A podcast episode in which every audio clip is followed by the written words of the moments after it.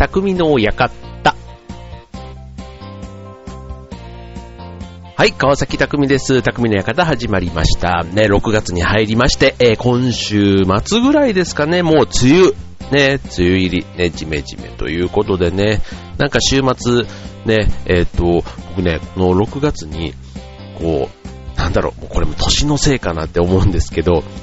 あの、尾瀬ってあるじゃないですか。ね、あの、夏が来ればっていうあのね、思い出す遥かな尾瀬遠い空のね。で、でその尾瀬がね、あの、の歌詞の中に出てくる、あの、水芭蕉の花っていうね、水芭蕉の、それのね、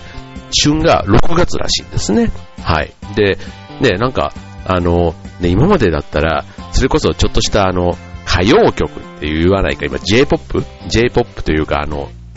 まあ、要はいろんな歌手が、こう街の名前を出したりするじゃないですか。それこそ昔で言ったら六本木とか、ね、まあ、渋谷、あと、なんだろう、銀座はまあちょっと大人な感じですけど、あとまあ湘南とか、ね、そういうあの、歌詞に出てくる街って結構いいなっていうか、なんか憧れるような感じがあって、あってですね、僕はミーハーなので、はい。で、ああいうあの、教科書に出てくる、ね、なんていうの、街っていうの？なんか、ね、例えば、えっ、と、まあさっきのね、こう、尾瀬もそうですけど、あと、なんだっけ、えっ、と、なんか、ありますよね。えっ、と、島崎東村の、なんか、あの えっと、なんだっけ、地区、地区、地区なんとか川とかね。なんか、あの、まあ、あれは別に歌じゃないですけども、そういう俳句とかね、詩に出てくるような、ね、場面なんかも、なんか、ちょっと一度ね、例えばあとは、あの、最上川とかさ、なんかあの、松尾芭蕉のね、俳句なんかで奥の細道とかああいうのでも有名な、ね、場所とかがあったりすると、なんか最近そういうね、えっ、ー、と、施設というか、名所なんかも訪ねてみたいなぁなんて思っていて、で、そんな中の一つが尾瀬なんですけども、はい。で、あの、のね、尾瀬、その水場所なんていうのもね、なんか、こう改めて見てみると、なんか、あそこって、こう、有名な景色というか、こう、尾瀬湿原っていうの？あの、湿地帯みたいなのがあって、その上にね、こう、一本橋みたいな、あ、一本橋じゃないな、木の板の橋みたいなのがこうずっと繋がってるシーンがよくあの、尾瀬のシーンで言うと出てくるんですけど、あれをね、ちょっと渡ってみたいなって最近思ってるんですね。はい。なのでね、ちょっとせっかくなので水芭蕉のこのシーズン、6月に行ってみたいなと思ってるんですけど、ね、今週末ぐらいからね、いよいよ梅雨、関東も梅雨入りかなんて言われてるとね、まさに梅雨の晴れ間を狙って、ね、かつ自分の休みのタイミングと合うかっていうね、そんなところが気になりますが、ね、なんかあの、素敵な外出、ちょっとしてみたいなと思っております。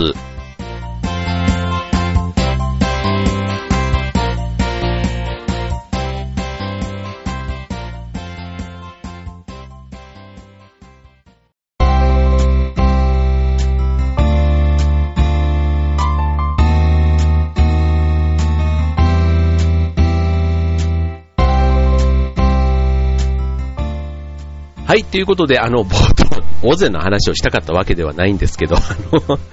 はい、えっ、ー、と、まあ、初めて行くところでね、ちょっとあの、嬉しくなって、えっ、ー、と、思わず、オープニングトークをそれだけで終わってしまいましたけども、はい、えっ、ー、とね、先週に続いて、ね、先週のね、モテモテ話、ね、モテるヒントの話がね、ちょっと思いのほか、あの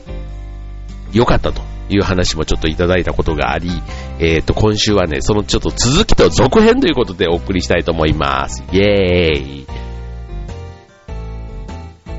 パチパチパチパチパチということでね。はい、えっ、ー、と、はい、えっ、ー、と、そう、まあ、モテる、モテない。まあ、いろんなね、えっ、と、場面でありますけども、一番ね、僕ね、あの、わ、わかりやすいというかね、手っ取り早い、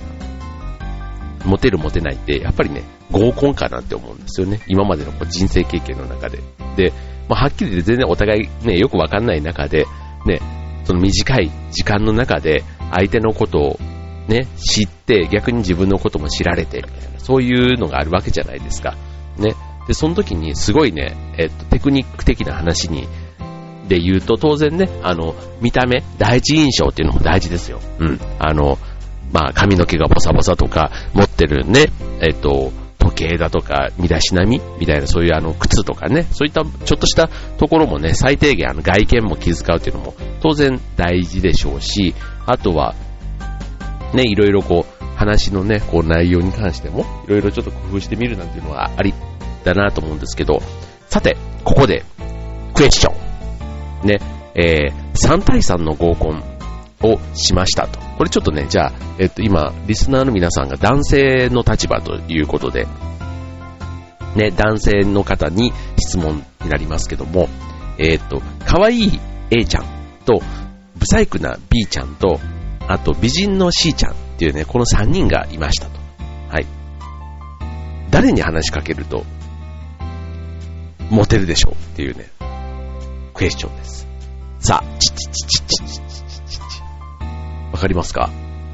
はい。これね、えー、っと、まあ男性諸君というか合コンに今まで行ったことある人ね、まあ短い時間でね、こう早くね、こう、成果を得たい。まあ成果ってね、さっきの可愛い A ちゃん、美人の C ちゃん、ね、えー、っと、まあ、ブサイク B ちゃん、ね、3人いたりすると、ね、あの、お目当てのことね、まあ、早く、こう、お近づきになりたいというのが、まあ、男心というもので、ね、うん。じゃあ、これね、あの、いくつかシミュレーション、ね、まあ、モテるモテないですからね、これちょっと行くと、まず A ちゃん、ね、可愛い A ちゃん、あとまあ美人の C ちゃん、まあ同じ部類としましょう。で、この可愛い二人、ね、綺麗な二人に話しかけた場合、ね、そうすると、まあ、B ちゃん、ね、機嫌が悪くなりますよね。うん。そうすると、A ちゃんと C ちゃんは、当然友達ですから、B ちゃんに気を使うわけですよ。ね。そうすると今度、B ちゃんは、そういう気遣いもそうだし、なんか、あんまりこう、相手にされてないことから、その、もう帰ろうよとかね、つまんないとか、もう今日の男はね、とかっていう話を、まあ、言い出すと。ね。それで、そうすると、そのね、可愛い A ちゃん、美人の C ちゃんも、例えばあなたのことを、ね、その可愛い A ちゃん、C ちゃんのことをいいと言ってきた、ね、男がいたとしても、うん、同じように B ちゃんがそういう風に言うと、ダメだよ、ね、そうだよね、うん、もうやめとこう、大したことないから、うん、とかってあの、思うし、B ちゃんも、あの、やめときなよと。まあ、当然ね、自分に話しかけてこないからもう、その男たちはダメだと。ね、いうことで、あの、まあ、A ちゃん、C ちゃんがもし仮にね、いいと思ってたとしても、そこにの、こう、水を差すっていうかもう、ね、せっかくの火種がもしついたとしても、そこをね、消すような話をしてしまうということでね、それでもう、一気に話は終了ということで、この合コンは、ね、無駄に終わったという、そういうパターンになりがち。これ A ちゃん C ちゃんに話しかけた場合ね。で、もう一つ B ちゃんを中心に話をした場合。ね。えっ、ー、と、そうするとまあ、和気あいあいとするわけですよ。全員そういう意味では均等に話しかけられるわけですから。で、それであと A ちゃん C ちゃんも B ちゃんに気兼ねなくみんなで楽しめる。で、さっきは B ちゃんに気遣ったわけですから、うん。気兼ねなくみんなで楽しめる。うん。で、あと、普段ちやほやされない B ちゃんも機嫌が良くなると。これ重要。ね。普段ね、B ちゃん、あんまりこう、よくされてないことが多い。ということでね、こう、ちやほやされると B ちゃんもちょっと嬉しくなっちゃって。うん。そうすると、B ちゃんの受けが良くなって、うん。うん。B ちゃん的にも、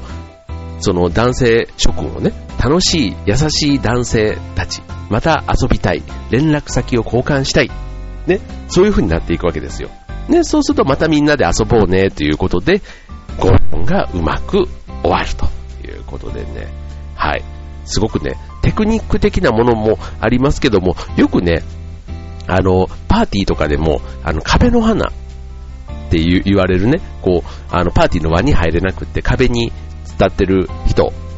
あの、よ、よくあの、ホストって言うじゃないですか。あの、まあ、お迎えする側のパーティーのね、そういう人たち、ホストの役割って、そういう壁の花の人たちをなるべく内側にこう入れていくような声かけをするのが、そのホストの役割と言われてるんですね。だからその、ね、お迎えする側の、ね、素晴らしいお迎えする人っていうのは、その、ね、輪っかに自分で入ってこれる人たちだけが満足ということじゃなくて、そのパーティーに参加してくれた全員がね、楽しく思って帰ってくれる。だからそこへの気配りができるということが大事ということでね、これなんか、あの、ちょっとね、合コンっていうところからちょっとあの すごい軽々しいネタ、ネタでちょっと始めてはみたものの、意外とそういうパーティーシーンとかに置き換えてみるとね、そういうことができるホストってなんか素敵だなって思ったりしませんか？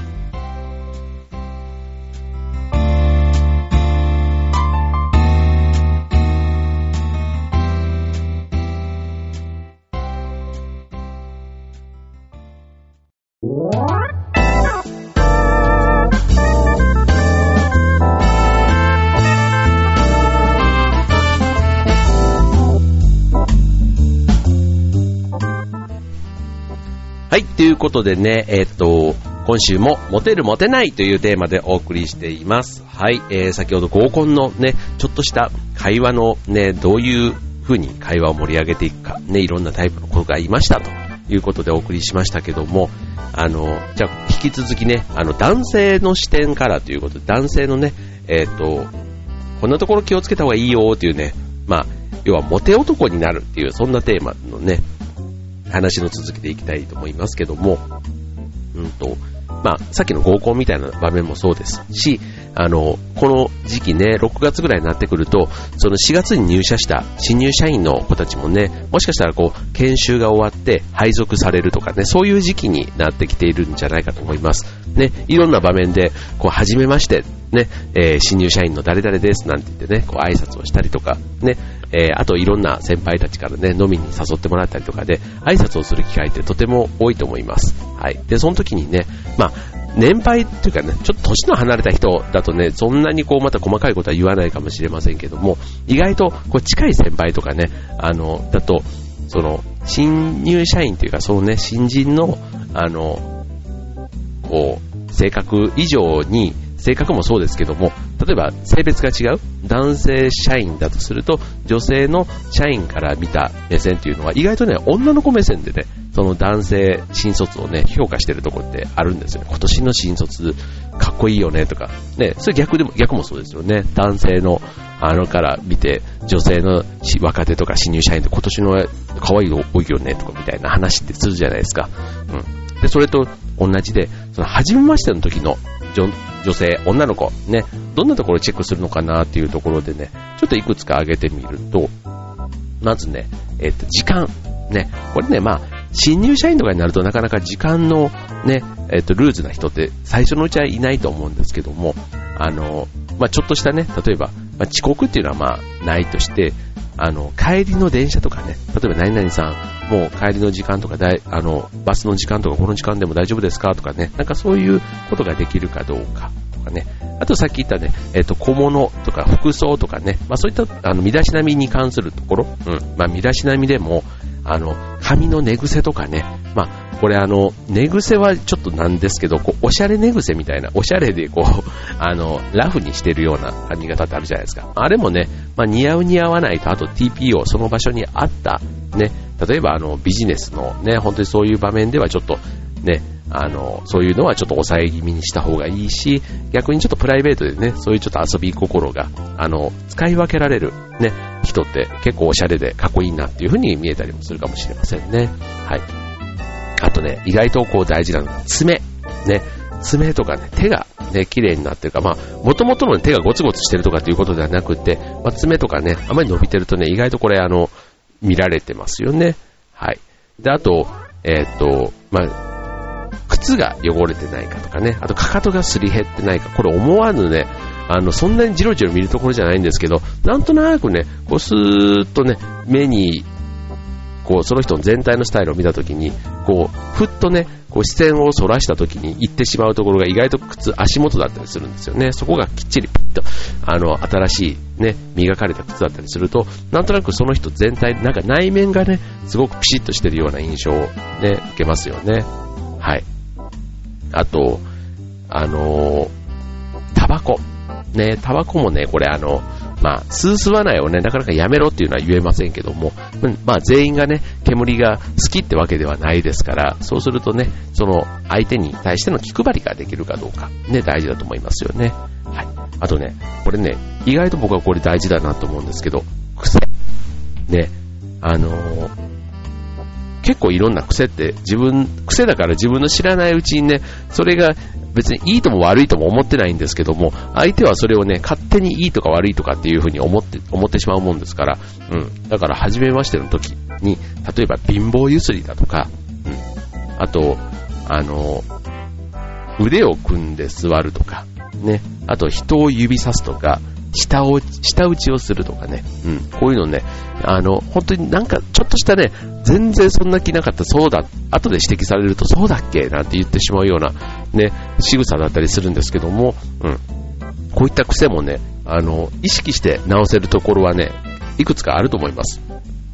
うん。あとね、こう、口を押さえて話すなんていうのもね、ちょっと、あの、女の子っぽいというか、あの、僕もね、さすがに食べてる時はね、ちょっと口を押さえますよ。あの、飛んだら申し訳ないんで。うん。っていうのはありますけども、まあ、普段のね、こう、奥様喋りっていうの？こう、おほほほほ的な、あの、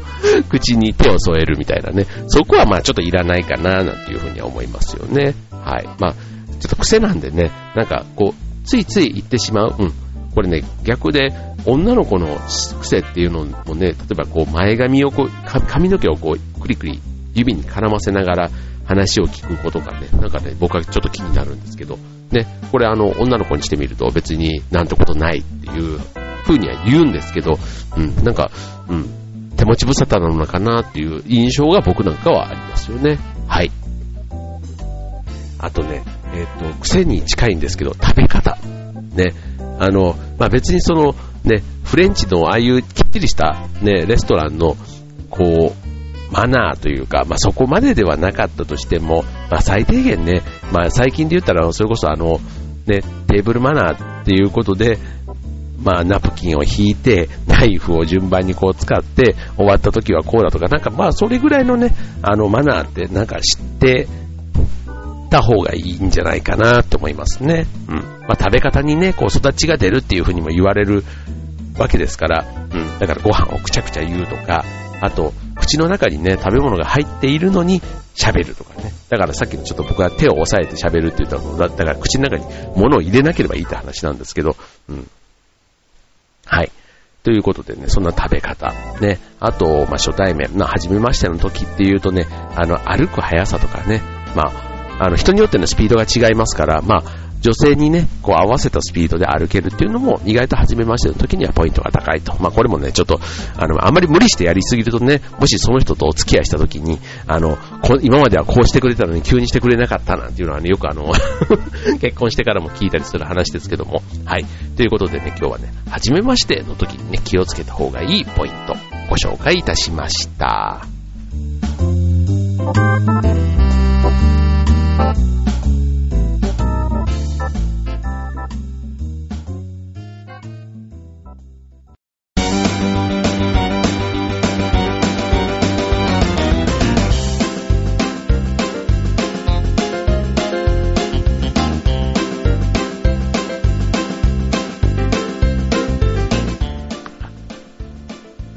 い。というわけで、えー、匠の方エンディング近づいてまいりました。ということでね、あの、まあ、さっきのね、えっ、ー、と、はじめまして。で、女性がこんなところを見てるっていうのはね、本当にあの、そうなんだろうなって思います。あの、僕なんかもこう結婚して神さんがいると、あの、こ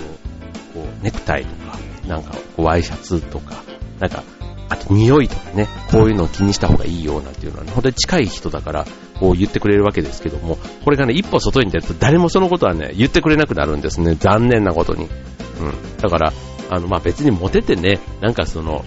ちょっといやらしいことをしたいというか、その別に下心があってモテたいではなくて、あの、少なくとも人になんか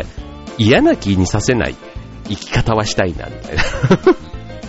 っていうふうに思いますよね。まあ今からね、モテ期はまあ、あのー、来なくてもいいと思うんですけど、少なくともあんまり嫌われたくもないな、みたいな。そうするとね、ちょっとしたあの、まあ身だしなみ一つもね、いや、別にこれね、さっきのモテるモテないだけじゃなくて、なんか自分の気持ちの張りを保つって意味でも、うん、ちょっと靴をね、こう綺麗な、ね、やっぱりこう、新しい靴とか服とか、ね、入ったり来たりすると気分がちょっと高まるじゃないですか。うん。で、これをね、また、周りがどう思ってくれるかななんていうのもね、なんか普段、ね、いつも着慣れた服ばっかりだと、そういう気持ちにもならないところだと思うんですけども、うん。なんかそういうところもちょっとした刺激になるわけですから、まあ、さっきみたいなね、初めましての場面って、まずその人と会うこと自体もすごく刺激になるわけですけども、ね、できればその、ね、その相手に対してもどういう人なのかなって自分が見てるように、相手も自分のことをね、そうやって見てるんだなぁなんて思うと、うん、ちょっとした、あのね、癖なんかもね、ちょっと自分の中でも分かってるんだけどねっていうところはね、分かってたらちょっと直そうよ、そんなところをやってみるといいんじゃないかなって思いますね。はい、ということでね、あの、まあ、さっきのね、その見た目の話なんかはね、まあ、だんだんそれってあの時間の経過とともに最初はこうだったんだけど、実はこんな人だったんだよね、どんどんどんどんね、あの、良くもなっていきます。あの、第一印象大事だとは言いますけどもね、はい、長い付き合いの中でね、えっ、ー、と、その、モテる要素というか、うん、飽きられるモテる要素っていうのもあるんですよね。うん。あの、それは前は良かったけど、もう、なんかいいみたいなね。だからそういう意味ではね、あの、どんどんどんどんね、そのモテる要素もね、自分からどんどんこう、あの、アレンジというかね、こう、リニューアルしていかないとね、なかなかこう、継続しない。うん、だから芸能人なんてそういう意味ではすごいですよね。うん。こう、郷ひろみ、52歳、なんか進化、新しい進化みたいなとかね、なんかこう、この間特集でやってましたけども、ね、そういう芸能界で30年、40年なんか、でもこう、活躍してる人だとかね、もう本当にもう、あの、昔の松田聖子とかそういう、もうずっとこう活躍し続けてる、ね、なんかステージでしかも輝いてる人みたいな、ね、すごくこう、自分磨きも、磨き方も半端じゃないですよね。郷ひろみも、こう、腹筋を30分ぐらい連続でやるから何回なんて数えたことがないとか言ってましたよ。30分連続でどうよって、すごいなって思いますけども。はい。それぐらいしてね、あの、ナイスバディを手に入れてると考えるとね、あの、やっぱりやったらやった分だけ、こう、力になるんだなっていうのを、えー、思ったところです。はい、ということでね、えー、っと、もう、ね、結婚してもう今更なんてね、モテる、モテないとかね、考えないと、どんどんどんどんね、いつの間にかね、余計な贅肉もついてね、こうちょっと、あの、ね、5年前、10年前、同窓会とかで会うと随分変わったね、なんて言われちゃって、えへへなんてなっちゃうの、ね、少しでもちょっと、あの、頑張ってみるのはね、もしかしたら僕ぐらいの今の年代40代前半っていうのがもしかしたら文献になるかもしれませんね。はい、ということで今週の匠の方ここまで。バイバーイ。